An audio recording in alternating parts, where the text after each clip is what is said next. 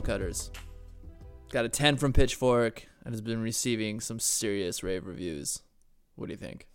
What's really funny about 10 scores, I looked up every album Pitchfork has ever given a 10 to. Um, first off, the last one was My Dark Twisted Fantasy, aka the most overrated album in the history of music. By Kanye West. Yeah, uh, which is like in my mind a solid five of an album. I fucking hate that record, but that's Oh wow, we're, we're dropping numerical ratings uh, already. Okay.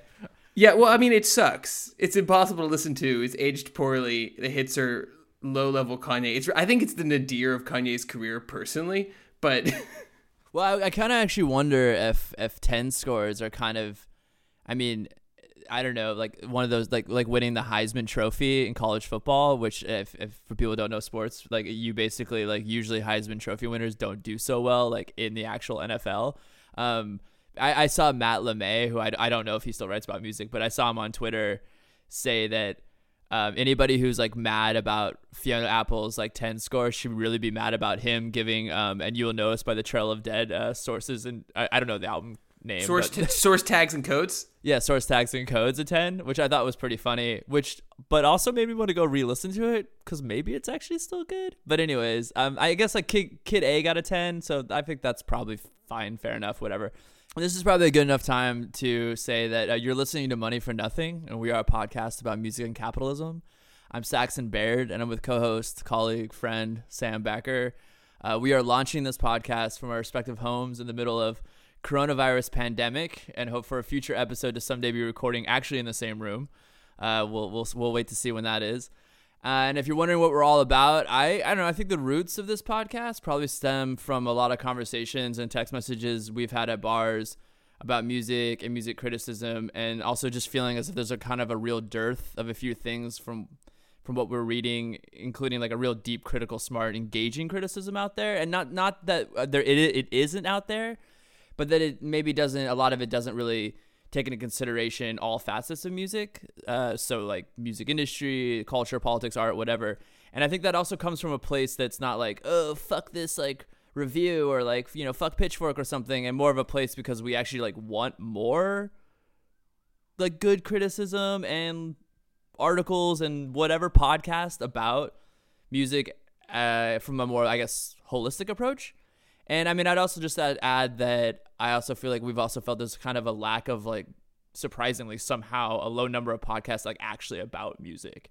Uh, what do you what do you think? Think that's accurately sums this up? What, what would you like to add? I think yeah, no, I think and I think the, the reason we're talking about this album today, right, is I think it's a really good uh, encapsulation of a lot of those dynamics, right? Like I actually I have no problem with this review. It's actually a pretty like well written review that gets at a lot of the album. The giving this album a ten, right? This album kicks ass. I really like this album a fucking lot. This album is really fucking cool and neat. And what's interesting about You've been listening to a lot of Fiona Apple lately, so a surprising amount, which you did not expect to probably do in your uh, in your in your stay at home pandemic. Uh, yeah, no, I uh, life. Yeah, I had not. So okay, so a couple different things. I had not previously listened to a lot of Fiona Apple. I think that's mostly due to fucked up gender politics. Um, just that like the way cultures work, it did not push me towards listening to Fiona Apple earlier. I'm also not musically. This is not my main mo. I'm not a piano in. I'm not like a piano ballad guy. I'm not a piano art song guy. That's not really tri- typically my music. Like that's not like my home in music. A lot of those, a lot of those artists, I'm like, this is neat, but I'm not going to go and listen to it again. Um, so yeah, so this album, this album kicks ass. But the question was like, it seemed that in giving it a ten, there's a clear editorial marker and there's a clear statement being made about this record that's very different from giving it like a 9.8 or a 9.5 and it really gets to this question of like what is pitchfork doing when it gives an album a 10 what is it and what does that say about its broader mission as uh, a place and probably at this point the place for music journalism in america Oh, interesting. Okay, yeah, that's an interesting take. I don't know. I, I actually, I mean, I agree with you. That's exactly that's definitely what I was looking at. Um, I'm gonna go back to your point about being it being the place for music journalism. Um, but yeah, I, I think that maybe the, for what I would like to say before I say anything else is that we also have to consider though that possibly the the, the numerical review, uh, let alone the review itself, probably doesn't hold as much weight anymore, and like how an album is actually received by the public. And I and, and actually to your other point, I would say that I kind of feel like maybe Pitchfork, um, or maybe like really any music magazine or website that even writes about music probably doesn't actually hold as much influence as it did i would say even like you know eight ten years ago over how a public perceives a record. Um uh, and like obviously you could still cause a lot of buzz just as we've seen here by that but it but for me it felt as if like there was a universal media rollout for this record that like didn't feel like oh pitchfork gave it a 10 and then everybody hopped on board which we have seen i think in, in the past I think it was more like everybody all at once was like, this is amazing. This is what you need to listen to while you're like, you know, stuck at home, like, you know, tens across the board, five stars, whatever. Although Rolling Stone gave it its very, you know, typical like four and a half. But you know, you know what I mean? It felt like a whole huge media rollout. The it's cut, not by Dylan. It can't get five stars unless it's right, by Dylan yeah. or Springsteen. yeah, right. Exactly. Exactly. Um, you know, like the cut did this whole like special. They had like every, like a bunch of writers. I don't know if every writer, but like a bunch of contributors and writers like give like a little, you know, one paragraph description of like their emotional and like historical relationship to Fiona Apple. And a lot, it was a lot of like, I remember when I was crying in bed in high school after my first breakup and like listening to this record, you know, and that was on top of like them putting together like all the pull quotes from all the different like positive reviews. It just felt like there was like this whole huge media push, and then like the, they had all decided like a not like uh, unanimously to like give this record like a you know universally positive review. And I know that's like not how the system works, but it definitely felt less for me like an actual real sort of attempt at some sort of like critical like analysis of this record and just being like you know what it felt like it felt like the uh, lifetime achievement award at the oscars where it's like you know what fiona apple's been doing this for a while. This album is good you know and it has always you know it's, it is or it is amazing or whatever your opinion about it, it doesn't even matter. But like we really need to like actually like crown her and like in full acknowledgement that like you know she's been doing this. She's an interesting artist like et cetera et cetera. Um and I would just add one thing that like I think that maybe this is the way you were going, but I kind of feel like Pitchfork giving it a 10 sort of to me reflects about how maybe Pitchfork's influence and popularity is actually like waning. Like they, you know, it's hard to like look at their their the first 10 they've given in 10 years, almost 10 years, and as not like a sort of like grab for attention, particularly when we're all just like flipping, like, you know, scrolling on our phones, like stuck at home. It definitely felt like they were like, you know what, we need to like make a statement here. Not that the statement was like incorrect, but like it does feel a little bit as if there was uh, a sort of like, hey, hey, we're still over here. We're still important. We're still relevant. Yeah, no, no, no, I agree. Especially um, in relationship to their last 10, where like I think that Pitchfork's relationship to rap culture and rap criticism and frankly to, to criticisms that to, to music styles that are not like the kind of home of certain kinds of electric electronic music and certain kinds of most of, of indie rock that are kind of like pitchfork's basic home base that i feel like pitchfork will do things where like they'll rank a couple of tracks from like the designated acceptable rap artists or like metal bands and give them high reviews while not doing that much to engage over a long term critically with this larger musical body. Um, yeah, like blood, blood incantation. Like, I mean, great record, amazing. They like, you know, gave it best new music, but I think it's fair to say that like Pitchfork as a music outlet hasn't done much engagement with that kind of style of since music. Kim, since Kim Kelly left, shouts to Kim Kelly, a terrific reviewer. Hell yeah, where where where is where, where is Kim Kelly writing now? I, I don't. I think Teen Vogue. right on, right on. yeah, awesome. Anyways, um, continue on. I, oh, I just think it was like super indicative, just on that side note point, that they Pitchfork reviews metal records and will give it them good reviews, but in that like hundred best records of the decade, there was not, as far as I could tell, a single heavy metal record. And this is a decade where heavy metal heavy metal had a fucking decade 2010 to 2020 Yeah. it's probably the only kind of rock that's still really fucking innovative and kicking and doing all kinds of wild new shit and like politically progressive and awesome and they've reviewed some of those records but when it was time to kind of tie it So in it's a not bow too far they off. didn't But but nonetheless, it, I guess it, the question goes back for me in a kind of a more like, have you stepped back a little bit? Like, what exactly? Again, to our original question, what exactly is like a ten? You know, and it, and I think that like you know, Pitchfork has never really explained their rating system. I don't know if like other music outlets have really explained their rating system, but it just seems to sort of be this like extremely arbitrary and um way of rating albums that it, you know also acts as sort of oh it also like so i have a number of thoughts on this like one it feels like it actually does the album like uh, to me like less justice by just putting a number on it and that actually like a really like thought out well written review as jenn pelly did you know stating her review of it is like way more of a testament and then also but like the number rating also allows you to not read the review. Like I wonder how many people like just read like the 10 and maybe like a sentence or two or maybe just the subtitle and then it didn't get any farther.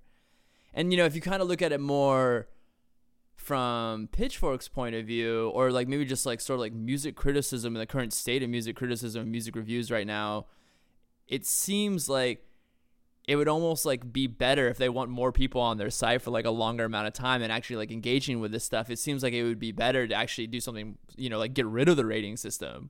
You know, and I know a lot of people be like, "Wow, that'd be like a radical, you know, a radical move because like Pitchfork has like based their entire identity around like the 7.6. Like what the fuck does it mean?" But I mean, I would actually like argue that it probably would be the smart move, particularly in an effort to like maintain some sort of relevancy because I think like whether or not music outlets want to admit this or not, like, you know, they're a filtering system and they have to kind of like accept the fact that they are a filtering system. You know, and you you kind of like accept that and or you engage with actual like in-depth journalism, lengthy reviews, think pieces, like reportage, like whatever. You know, you kind of have to like pick one or the other in my opinion if you want to stay relevant. Um and so like and like so it just goes back to the, also like I think the my final point I'm kind of going a lot of different places, but my kind of other point about the, the like what is a 10 is it just seems so relative. Why 10 and what does it mean? I mean, one of the things I think that was really interesting when you were talking about Pitchfork's rating system is I do think that there's a real contradiction at the heart of it, right? Which is that if you read the guys who start Pitchfork, the guy who starts Pitchfork really early on, when he talks about what he wants, he, what he wanted Pitchfork to do, and this is from like a 2005 art management article I found. So looking at Pitchfork pretty early on. Um, and basically he goes like i don't want it to be about um like if you like this record then you'll like this record. I want this to be like personal relationships to these records. And so i think that like that centering of the i in the criticism is in a lot of ways the like the definitive pitchfork style. It's about like how does this music make me feel? How does this music make how does this music sound and how does that sound make me feel which kind of emerges out of the like um, Lester Bangs Gonzo tradition to a certain extent to really put the author of the review in the review. But at the same time, by putting it in this numerical thing and highlighting that, even like the typography of the site, right? The review number is so prominent. It also makes that comparison and that comparability in some ways the single biggest structuring element of the review. And those two elements, those two aspects are totally in tension, right? This very personalized essays about the music and then the total interchangeability of the review. Like one 7.6 is equivalent to another 7.6 and then you read them and they tend to be about how it sounds and not about exactly what you were saying Saxon, which is like how does this relate to the career? How does this relate to the broader structure of popular music generally? How does this relate to like other artists? What is the history of this record? How do you get here? What does it sound like? How does this how could this be contextualized in the broader history of this musical sound or moment or artist or whatever? Um So yeah, so on that on that point, if I could just interject here, like on that point, I, I completely I think one interesting thing is that I think that Pitchfork has since since they got bought out by Condé Nast in 2015, I think they've switched that sort of approach, and I think that maybe the point of tension now is how do we I think what they've been trying to do for a long time now, maybe even like the last like 10 years, I think they've been trying to like professionalize Pitchfork.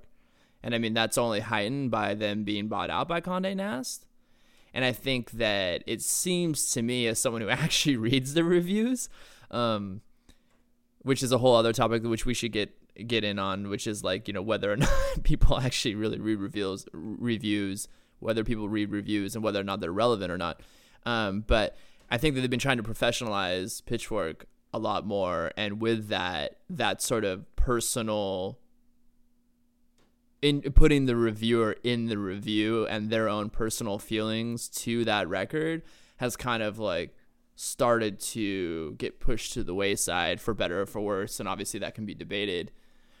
Um yeah oh your point your and and your point about the numerical part of the review being in tension with the actual review itself, I think is like really, uh, really true. I mean, it's like rings, it's so true. And I, I would say that I've read reviews of like 6.8 records and been like, wow, they didn't say a single negative thing about it other than like maybe the trick, the kick drum sound. And then I've read reviews of like 7.5, so just like a lot higher and like not a lot higher, a little bit higher, but still like, you know, because I would consider considerably better and it'd be kind of like a lukewarm review in which like didn't really feel like they actually really did enjoy the record and I was a little I've always been kind of perplexed by that. And I, it's interesting you know uh, one of the sort of original writers of Pitchfork uh, Brent DiCrescenzo DiCrescenzo uh, I was doing some research myself about um, about explanations on their rating system and for a really short while pitchfork like back in like 2012 did like a series called inbox where like he would answer questions uh, written in from people who you know read pitchfork i guess.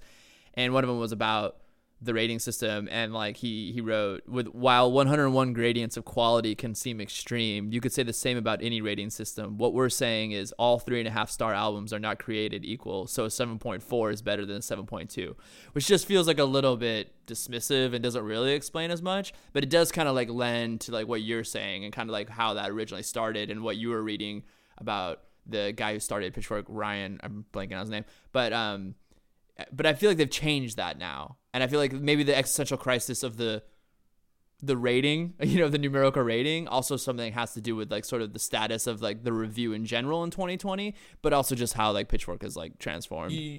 I think you're right that that personal quality has dropped away, but what that ends with then, it seems to me, is records understood in isolation, more or less. Um, that you just have like this record as this like aesthetic object. And it's interesting. I mean and, and, and if you think about pitchfork in the relationship if we're thinking about pitchfork in relationship to the broader music industry now albums don't exist the same way. We know that right? Streaming has really changed things. An up and coming artist especially in a genre of music like rap will release 20 standalone singles and be a major star, sometimes for years before they drop an official album for a variety of like label and or career reasons. But there still is baked into the pitchfork system this idea that emerges out of like a very specific point in the music industry, the 70s moment when FM radio means that they're playing album oriented radio, right? Uh, post sergeant Pepper's, so there's this idea that the album can exist by itself. Um, and this idea that uh, yeah that the, the albums are going to stand alone as independent aesthetic objects. And i feel like the pitchfork system especially once you take out the personal take is still built around this idea as albums functioning as standalone aesthetic objects. And it's not clear to me that that's the most compelling way to consider music in 2020 well that's an interesting point. Maybe let me ask you then. I mean like so you but what you to clarify, are you what is what you're saying that the album the album itself matters less now to people to listeners? I mean, yeah. I mean, I think that's true for popular music, sure. or it means that when people are making an album, like Fiona is like making an album, like all in caps, that that's a specific career decision that functions, and it's an aesthetic decision, but it feels like it shouldn't be the only way to think about music. You know what I mean? Like, um, I don't think that. I mean, I would agree with that. I don't think, but I don't think that necessarily. I don't think anybody would argue. you don't think Pitchfork would say I don't. that? I don't Yeah, think yeah, that yeah. anybody would argue against that. You know, Pitchfork obviously in other places cover singles quite widely. You know, and there's also you know various op eds and various articles being put out. You know, and I, I mean, I guess I'm trying. I guess. Are you suggesting that maybe it's not like the best thing to make like if you're a music outlet to have that like be your focus of like your main center focus of like what you're covering? No, I, I guess what I'm saying is it feels like the album as a standalone aesthetic entity that's the primary determine like determination of an artist's career um, comes out of a very specific moment in the music industry. And the music industry has changed a lot. And I think that some of the questions we're dancing around here, like what does a 10 mean? What does an album review mean? Might might emerge from the fact that a system of reviewing that was born in a, one moment of the music industry in another moment when pretty much everything has changed about the music industry the method of delivery how artists are being paid where the primary profit centers are how many companies they are where they are in the world how the corporations work everything has changed. Whether that same system for thinking about the artistic production of that industry still makes sense because I feel like you could take Pitchfork's album reviews and you could pop them in Rolling Stone in 1970, and the review would be a little bit different, but the basic art structure of that review would not be different. Um, that the structure would be identical in a lot of ways, right? And it's interesting because, and, this is a, mus- a moment where it might make sense to take it like a second to, to think about the broader histories of rock criticism, because there were other options and there have been other options and i, I think that uh, a p- outlet like pitchfork and a lot of outlets have chosen kind of one strand of how to think about music criticism um, but there have always been other ones floating around too Yeah, why don't you talk about that a little bit? Because I know prior to the recording this episode, we were sending articles um, back and forth with each other, kind of about the history of music criticism, but basically like rock criticism. And yeah, what what what did you dig into? What what what stood out? one of the a great article I found about this was this guy uh, Robert Christgau, the dean of American rock journalists, still kicking. Um, he's still writing amazing music criticism, one of the best to ever do it, and still doing it. Um, Yeah, if he's not a household name, he's definitely a household name amongst people who are you know have have written about music or covered music. He's kind of like a little bit of a legend. I mean, his his rating system is really funny. He's got a personal rating system. Um, that might be worth just talking about extremely briefly in that he assumes most albums are terrible. like the the standard grade is don't listen to this album. I had to because it's my job and you shouldn't. Um, then he's got a category, an entire category for albums that are mostly shit but have a couple good tracks on them. And like that is so like instead of where Pitchfork would be like a five, a fine album, Robert Christgau's like basic score is like, bah, don't listen to it. and Yeah, then he definitely he def- and he definitely comes out of that sort of tradition of that style of of of uh, music journalist, like Gonzo music journalist, who's yeah, and, and and maybe not like on the same sense as like a like a um a Lester Bangs, but still sort of a very opinionated, not afraid to like say something negative, that kind that style. Yeah, and just the assumption, his assumption is that most music is bad. Uh, that like if, if an album gets like a B minus, that's a huge like there's no grading on a curve. A B minus means it's pretty good and I'd listen to it again, and that's like a huge compliment. And he gives like a handful of A's a decade. Right, Um, which I feel like today, like a B minus, people would probably be like pretty up in arms and like angry about it. Yeah. Which So- we can we can, t- we can touch on we can touch on the current state of like lack of negative reviews later. But uh, continuing on, yeah, tell, tell us a little bit about what you what you were reading. So yeah, so I mean, I think that music criticism, American rock music criticism, comes out of a couple different vectors. Uh, for one, you've got music criticism that emerges out of like classical music criticism, which is this like long standing tradition of writing tied to ideas about like that there's like truth and good in art and all those words are fucking uppercase like roman letter capitalized. There's like truth and good in art and that criticism can like help artists and help like uplift art to bring it to this higher level and that that uplifting art will like filter out to the common peasants. This is like heavy duty 1880s gilded age uh cultural propaganda. It's why the met looks like a roman temple.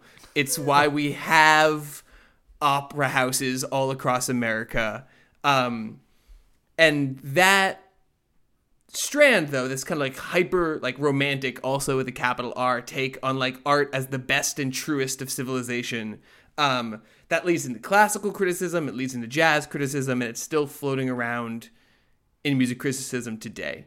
Uh then there's like entertainment journalism which is like stars and celebrities and how important those are to people. And that's always been part of music criticism too. That comes out of like the theater and the stage um and like hollywood. And 100% as music as performers become stars they get wrapped up in that world.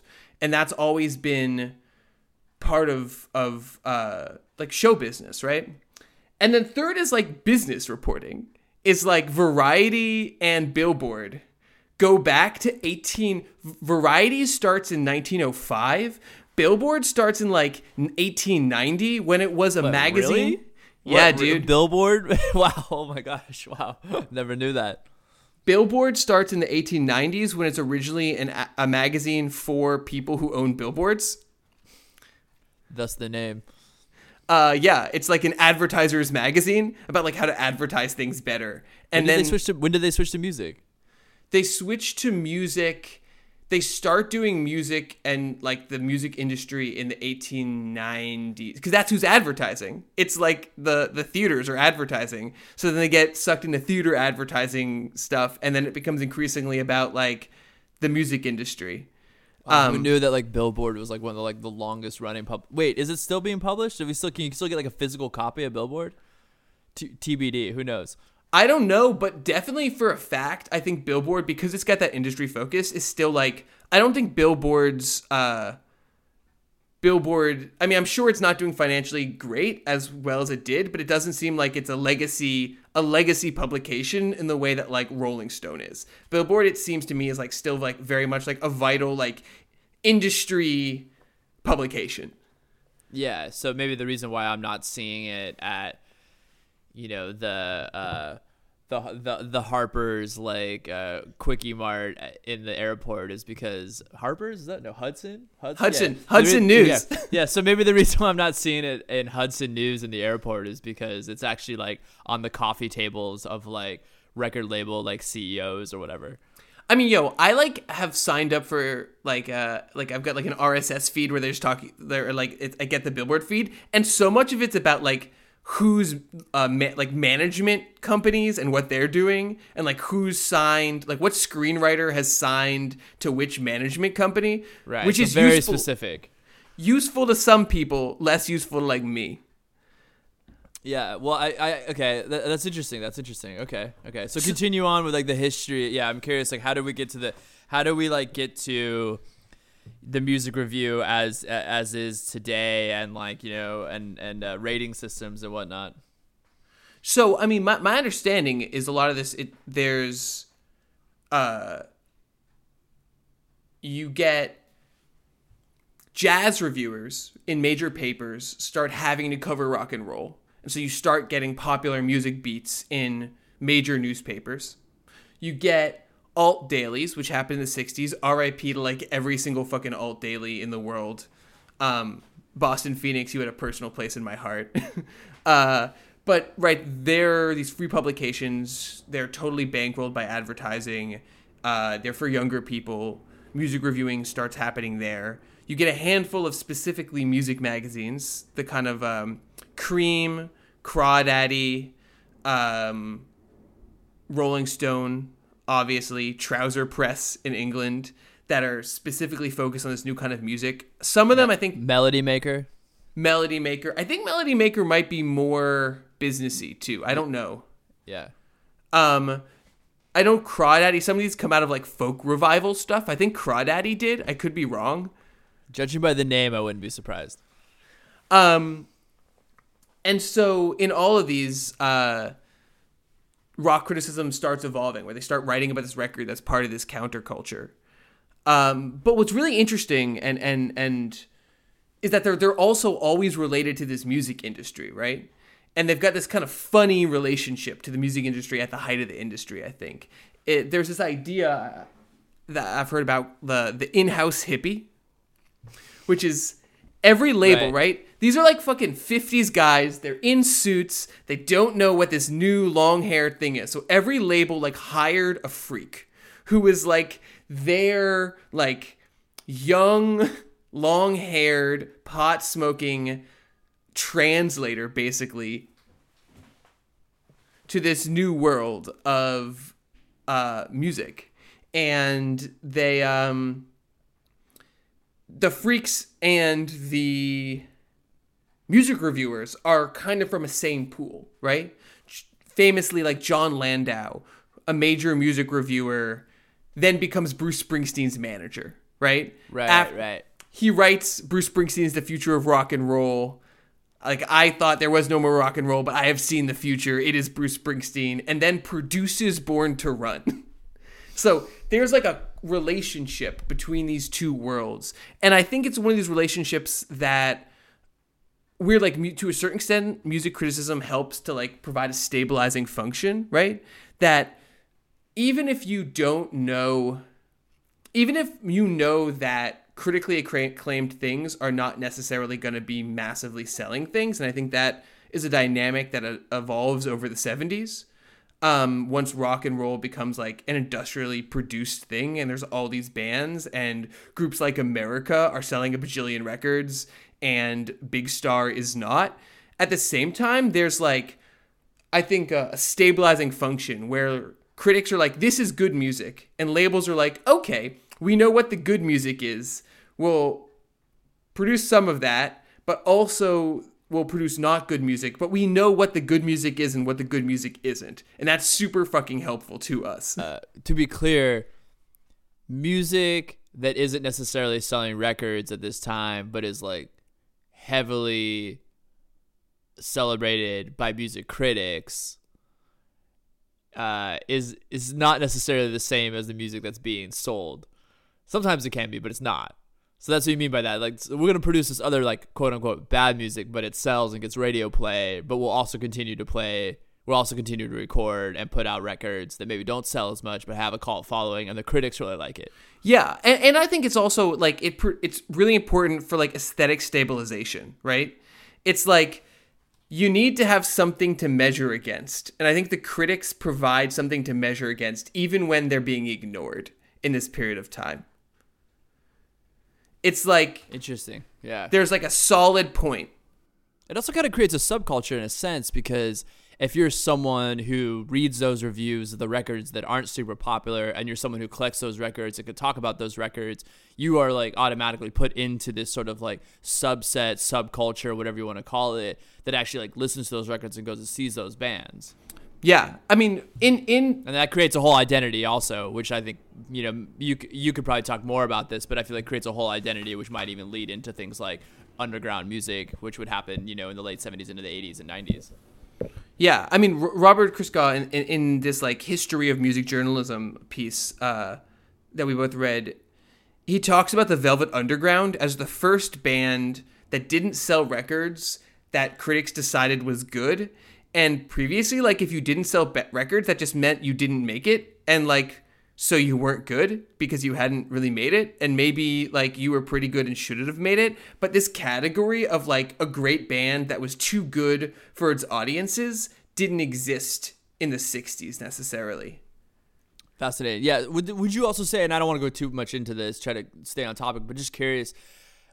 I don't know. Do you know uh, if this was also sort of the case with jazz? Because obviously, like jazz in the '60s was going through a lot of like huge transformations with the, with free jazz and Ornette Coleman and, and Coltrane getting experimental. Was it kind of similar? Were you having like jazz critics be like, "Wow, this is really you know the the sh- what's it the shape of sound to come by Ornette Coleman?" Were like, "Wow, this is really something else," but it probably didn't sell any did sell at all. I'm sure. Yeah, I mean, I don't know. I think the jazz economy is much smaller. Um, Yeah, that's fair. That's fair. And kind of always has been. It, well, I mean, it hadn't been. I mean, it's complicated. That's a really well, I mean, good yeah, question. but start, starting at I feel like at the time the time period in which we're discussing. Yeah, I mean, there's also race in jazz, right? They, there was always like the sense that like these big white orchestras would outsell the hotter black orchestras.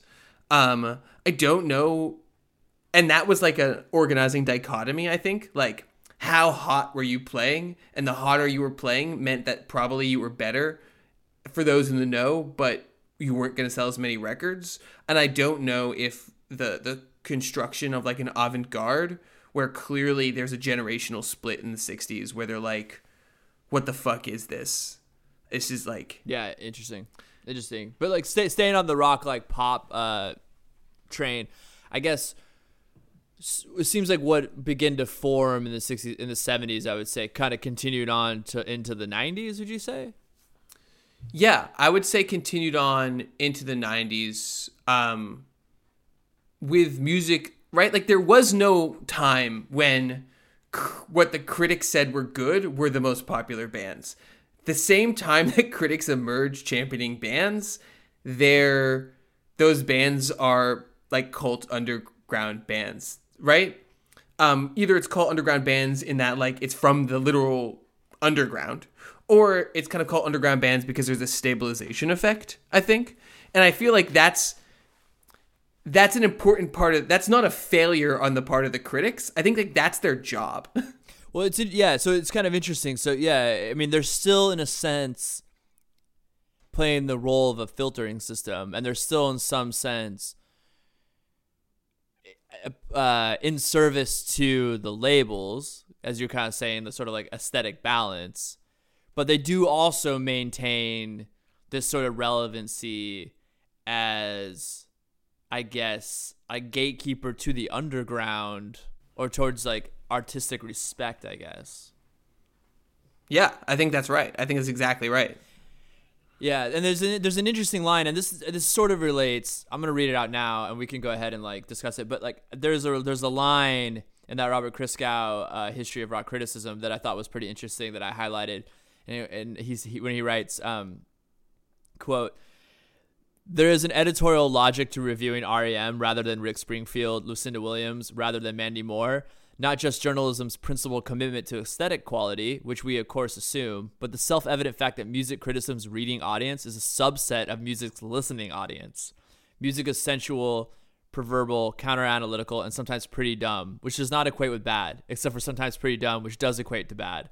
Criticism is none of these things, even in its blatant consumer service form which I thought was like pretty interesting because that particularly the part of like the subset of music listening's audience. And I kind of think of somebody like my mom. This is the second time I'm bringing up my mom in this podcast, but somebody like my mom who was like really into the boss, but also like really into like, you know, Journey and like Eddie Money. And clearly like, sh- you know, her filtering system in the 80s was the radio. That's like, you know, oh, I like the single. I'm going to go buy the record.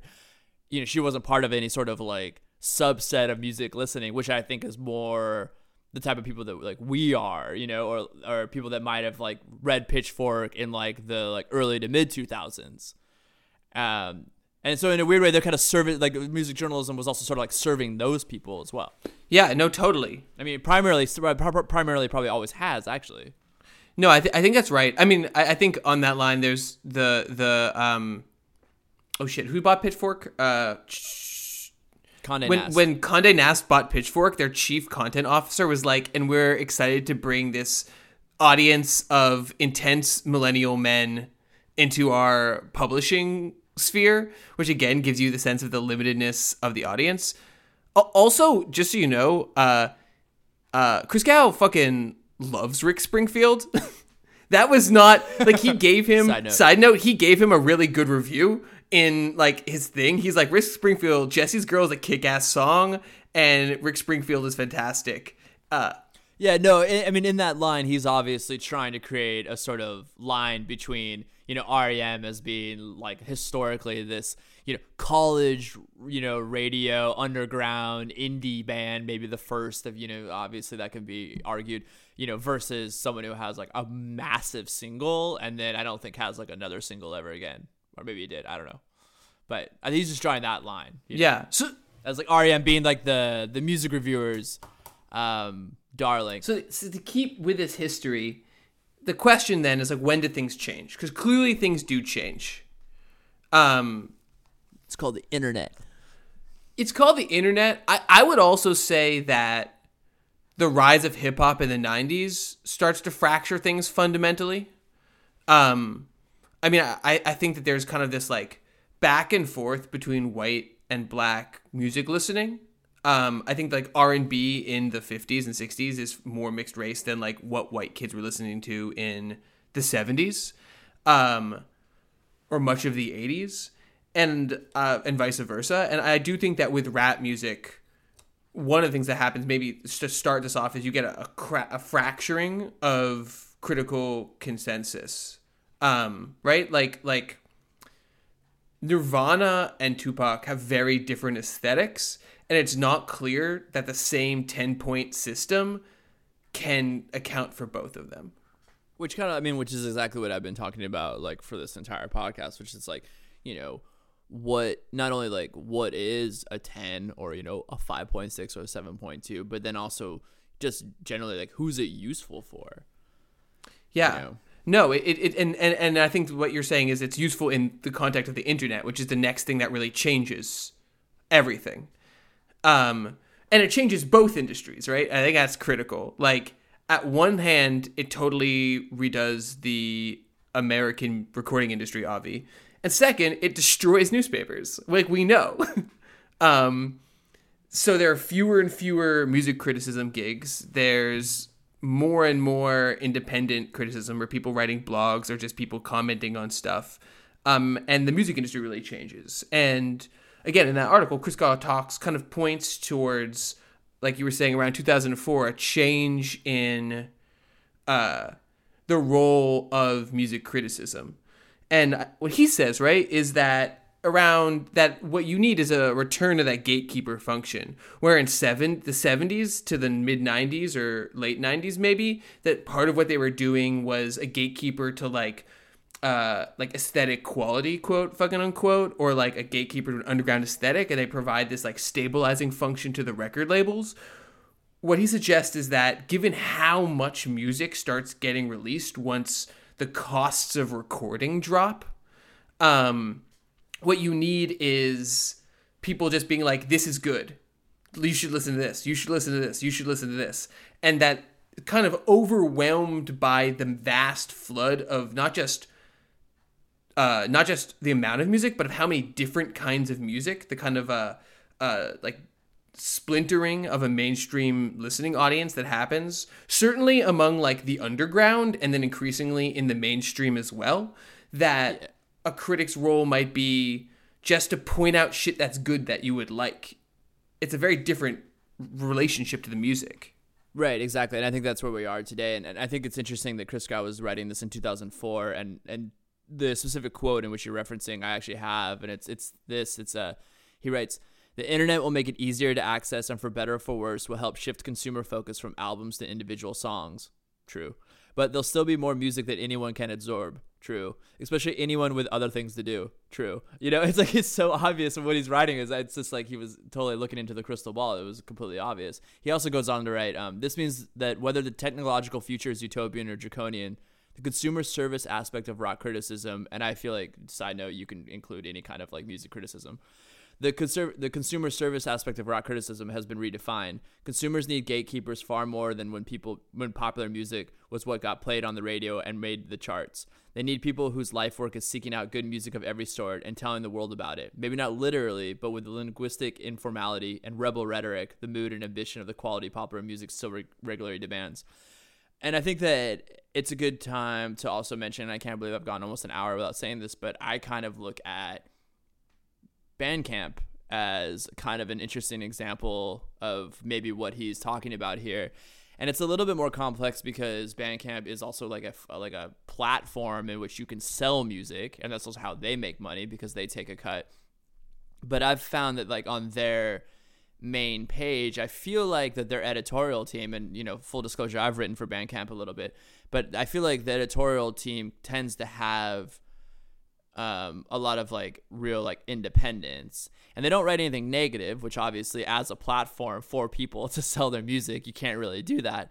But they do write like lengthy articles on scenes on bands on artists and then they have like a like a section called new and notable where it's like literally like 25 to 30 words giving like a very short description of it. And it's basically like hey if you want to listen to like you know rock steady influence, you know, metal music from Portugal, like here's this new album, you know. And I don't really know how they go about picking that, but I'm pretty sure it's just they have an editorial team just constantly listening to this, being a filtering system, being, a, you know, I think filtering system is almost kind of better than gatekeeper, but being a fil- filtering system slash gatekeeper, li- going through this stuff, listening to songs, seeing what they like and like throwing it up there. Actually, it's probably more interns to be honest with you, but I think that's kind of a sort of like what he's talking about here. But then that kind of goes into like the question of uh, once again, which we've been grappling with, like once again, like how do we maintain?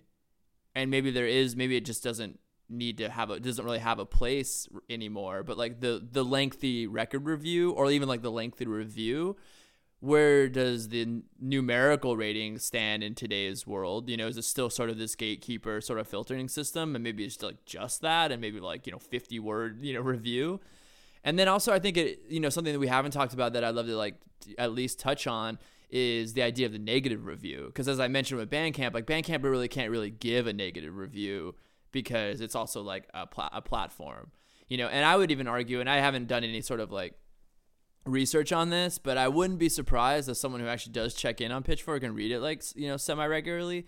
It seems like you know the days of the 0.0 or like you know, the 2.1 are gone, and actually they've as i mentioned earlier in, in the episode they've actually scrubbed a lot of those reviews like out of their system so that you can't even find them anymore but like is there any sort of like maybe you shouldn't even say like negative but just like really in depth sort of like critical reviews that maybe are are negative in or at least like not not positive in the sense that you know say like the the fawning over the new Fiona Apple.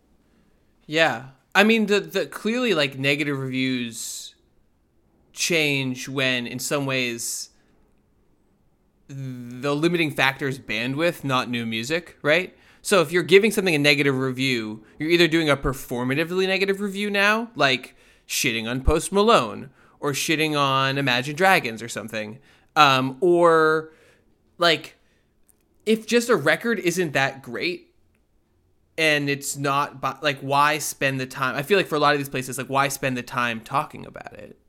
Right it's well you know that is interesting and and it is i think still performative. I mean i recall like a review that came out a couple years ago in this sort of like new sunday not new i mean it's going on for a couple years now but in this sunday review section in which Pitchfork does now where they review like old records, you know, them going back and like reviewing, you know, the first Sublime record and giving it like a negative review. And that definitely felt like very performative in a sense. you know, I mean, I guess like their cultural impact is so important, it would kind of feel like a blind spot. But if you're going into the entire history of like rock music umbrella, like, you know, you can pick and choose what you want to look at. And it did feel sort of performative. But it did kind of go back to this sort of maybe like 70s, you know, 80s style of rock journalism where it's like, you know, you, they need to maintain like what what was it that like Christgau, you know, the aesthetic quality, principal, you know, commitment to aesthetic quality of like music journalism. Definitely kind of feels still felt that way. But it's also interesting too because I mean, you could look at Greta Van Fleet, and I mean, obviously, I think they're the probably like the prime example of getting like an absolutely like terrible, like scathing review from Pitchfork in the last couple years, and I'm pretty sure like even that scathing review like made headlines like elsewhere. But then you know the question is like, I mean, one the subset of people that are actually reading that review and caring is probably so much lower. And in the and, and I would also just add that in the age of streaming, where you know, yes, they make peanuts, but artists make money off of streaming songs. I mean, to be honest with you, I streamed a few Greta Van Fleet songs after that because it was the review was so bad. I was like, I kind of want to listen to this, so I was contributing to their like you know 40, 460 million plays they have on Spotify just because I was interested in how bad it was. So in a weird way, even a negative review can actually like help a band in a sense. And and that's what I think. Going back to that point, um, I think that's actually a really crucial, like going back to streaming and the way the streaming has changed things, and uh, to your point about Bandcamp as well, man. I think that the, like that's crucial in my mind. Is that I think I disagree with you that like what Christgau wrote in 2004 is where we're at now because I think that actually we've entered another stage that's in some ways fundamentally different, which is it seems to me that with streaming, with TikTok, with YouTube, with the way that music and the commodified music is flowing through all these social media channels, that what he was describing in 2004, I kind of read as like without radio, like how will people discover music? And people's problem right now is not not discovering music because the major content producers are have more powerful ways than ever before to jam pop songs down your throat, right? The key thing about a pop song is getting people to listen to it. And there's more effective ways, whether that's playlists and the massive amount of payola that goes into the Spotify playlist games, whether that's the music that's being put on video games or the music that's being put in uh, TV and movies. I mean, the level of major label control over what people listen to now is unprecedented. And so I feel like the question is like if you're doing kind of like a tastemaker discovery thing, given the fact that even that review is then going to be picked up and sucked into this whirlwind of advertising content streams and search results and algorithmic results and the whole way that information is sorted and functions in today's digital economy that even that taste making reviewing thing the way that you are going to see that or not see that is incredibly determined by these major labels and these major content producers and the few stars that are able to work this system effectively. And i do feel i, I feel like um to me, that article, thinking about the change between now and then, leaves the question of like, okay, if that was effective music criticism in 2004, what is effective music criticism in 2020? What do you think? I think that effective music criticism in 2020 needs to be about the music, but it also needs to be about the system of distribution. It needs to be about the entirety of how the music functions in the world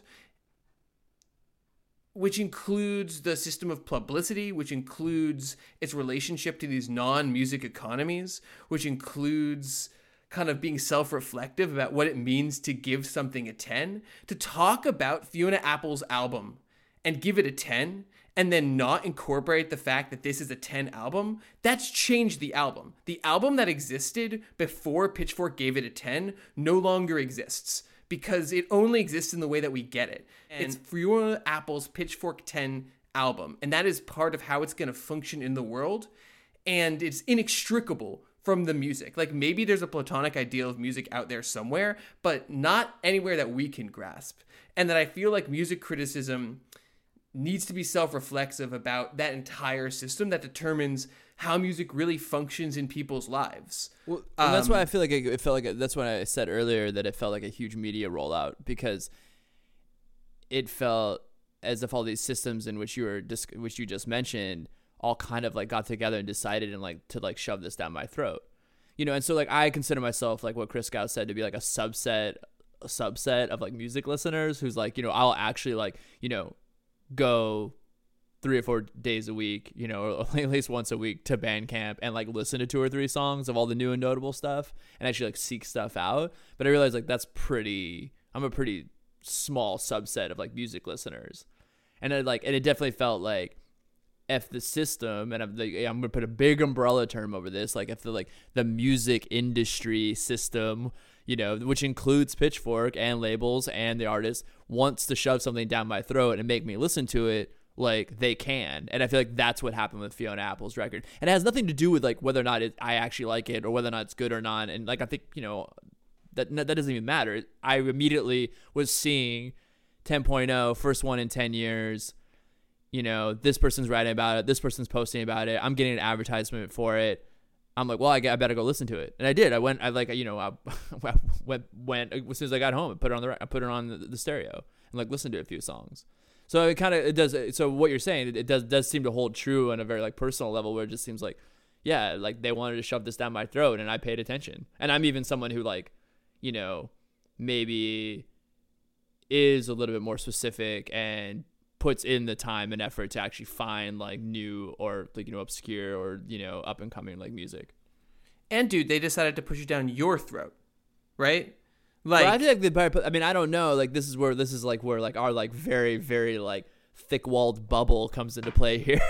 Well, you know, that- from the from our confines of our Brooklyn homes, but I don't know actually. And I'm actually like they might have been shoving it down like other people's throats. I actually No- the, the way that I also oftentimes just a side note because this I think this is funny, but just a side note like I oftentimes like check in with with, with like my sister to see what she's listening to because she's definitely not like me. And you know, and like someone who I thought that was like pretty much like off like not on the radio like Lana Del Rey. Like I knew she was like popular and like all that stuff, but I didn't think she was like on the radio. Like apparently it was like actually quite very much on the radio and very much in the periphery of people who like only listen to pop music, which I didn't actually realize.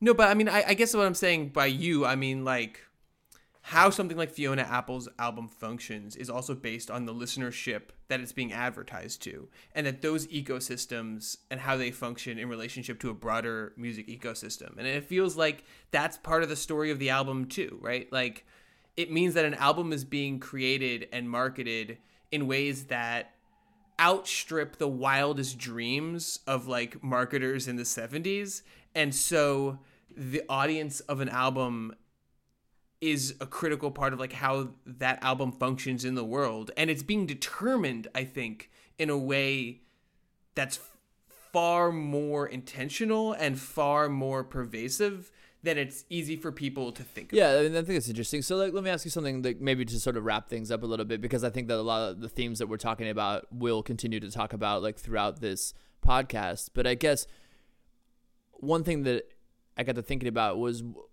it sounds like this sort of idea of like editorial independence or autonomy seems to not really play a role in this sort of like new future of of music criticism. Like they're not gonna be like a pawn to like just promote an album for a major label although that plays a huge role too because you can think about something like you know pitchfork is a part of a whole other publication conglomerate called Condé Nast and if they give like you know you know uh some pop star you know Kanye West or whatever like give some pop star like you know a negative review then that could affect like you know another one of their magazines like you know a vogue from like getting an interview with that person. I mean i don't know how much that really plays a role but you know that you know that does also you know at least is something to, to take into consideration. Um But also, I think that like where that review goes after it gets written is a huge part of it, right? like the it's pull like quotes there's not the pull quotes and like the media the media uh, there is no unmediated news, right? There's nothing that's not determined at some level by like Facebook bubbles and Twitter bubbles and so like I feel like even if you have editorial independence, even if you have like a scrappy little, you know, take no prisoners, long form, iconoclastic, like Steve Albini esque fucking shit kicking music criticism site, then it's published and then like how does it that review can just be pulled out and then enters the stream. It's put into your And, like, like, instagram feed that- where they like buy now like or or it gets buried you know? It's like there's no position of power versus this thing. But I, I do feel like and maybe that can be one of the things that criticism can do right? If music criticism was always about teaching people or at its best in my opinion right was about engaging with this art and then engaging with how this art is in the world because that's the amazing thing about music. There isn't a fucking thing it doesn't touch. It touches history it touches culture it touches sex it touches industry it touches power it touches capitalism it touches fucking everything. Um figuring out how music exists in the world and i feel like music is one of is the is the has has long been the first step to a broader set of societal changes. And what's happening in music now is often like the very distant echoes of what how everything else is going to function. And so I feel like music criticism now can also do something about if it can teach people how music actually exists in the world, it can also teach them about like how things in the world are moving around. And that shit and that awareness is important, right? Like being aware, like even the little like the number of people who don't know that Facebook is algorithmically sorted, right? Who feel like if they post something and no one likes it, it makes them depressed because they feel like people don't like it rather than the fact that no one saw it. Just that kind of awareness of the complexity of these systems as they evolve, I feel like music criticism has an opportunity to like incorporate that into the story and tie it to something that people really fucking love. Yeah, definitely, definitely, I agree. And you could even see that in you know when um maybe a friend of yours or maybe something you read online about you know artists who you know rally uh, rage against Spotify or you know Bandcamp or whatever what other stream of servicing music to people you know they don't get enough plays or they don't like like how the algorithm works or whatever you know, like they some of them are like realize that, but then some of them are just like, yeah, I don't know, I can't like get any traction. It's like, man, doesn't it really actually sometimes even have anything to do with your music. Um, but I think that's a good that's a good place to sort of uh, I think like wrap things up. I think a lot of things that we're talking about, uh, like I said, we'll be talking about in future episodes. Um, yeah, thanks for listening. And then, do you have anything else to say, Sam, before we wrap it up? Yeah. Um, seriously, listen to this Fiona Al- Apple record. It kicks ass. But also listen to the previous record, and which also kicks ass. Well, that's a, maybe a discussion we'll have in the future is like whether or not we should be taking into consideration an artist uh, discography when uh, listening to the album. does does it matter? Can we just take it as is? Shouldn't it all be in there? Anyways, for future art critical discussions. Um, yeah, till next time. Thank you.